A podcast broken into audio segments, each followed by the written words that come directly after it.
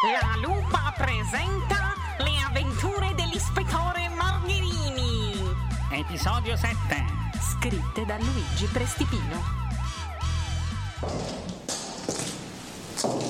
L'ispettore Margherini lanciò un urlo Guarda! ed entrò sulla scena del crimine, sferrando un calcio rotante alla salma impiccata al lampadario centrale del soggiorno. Poi iniziò una serie di prese di kung fu e ripeté a una a una tutte le mosse di Bruce Lee. L'appuntato, un po' sbalordito, disse Ispettore, ma si sente bene? Tu aspettami qui. Corse in macchina a prendere un unciaco e fece vedere delle evoluzioni incredibili, finché l'appuntato gli disse Basta, ispettore, dobbiamo indagare sul caso. C'è un caso, pensò lui guardandosi intorno. Credevo fosse il nostro giorno di allenamento.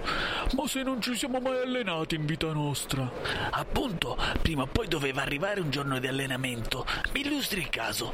Vede qui l'uomo appeso al lampadario che dondola? Ci avevo fatto caso entrando. Aveva un'eredità immensa e tre figli a cui spartirla. Va bene, fatti loro. Sì, ma se vieni in quest'altra stanza ce ne sono due crivellati di colpi. Ah, quindi abbiamo un unico erede. E adesso dov'è? Lì, seduto in quell'angolo con una rivoltella in mano, saluta l'ispettore Pippo. Ossequi, ispettore. Ciao Pippo, complimenti per la fortuna, se così si può dire, di essere scampata alla strage. Ispettore, ma veramente sono stato io. Bah, non ho mai creduto ai re confessi. Va bene, disse Pippo e nascose la rivoltella. Adesso appuntato dobbiamo aspettare la scientifica. Ora che mi ricordo, ispettore, le ho portato delle melenzane bio buonissime, chilometro zero. Le ho fatte nel mio orto e ho pensato subito a lei, così si fa una bella pasta alla norma. La pasta alla norma io? L'ispettore si fece serio e tirò fuori un unciaco. L'ho offesa!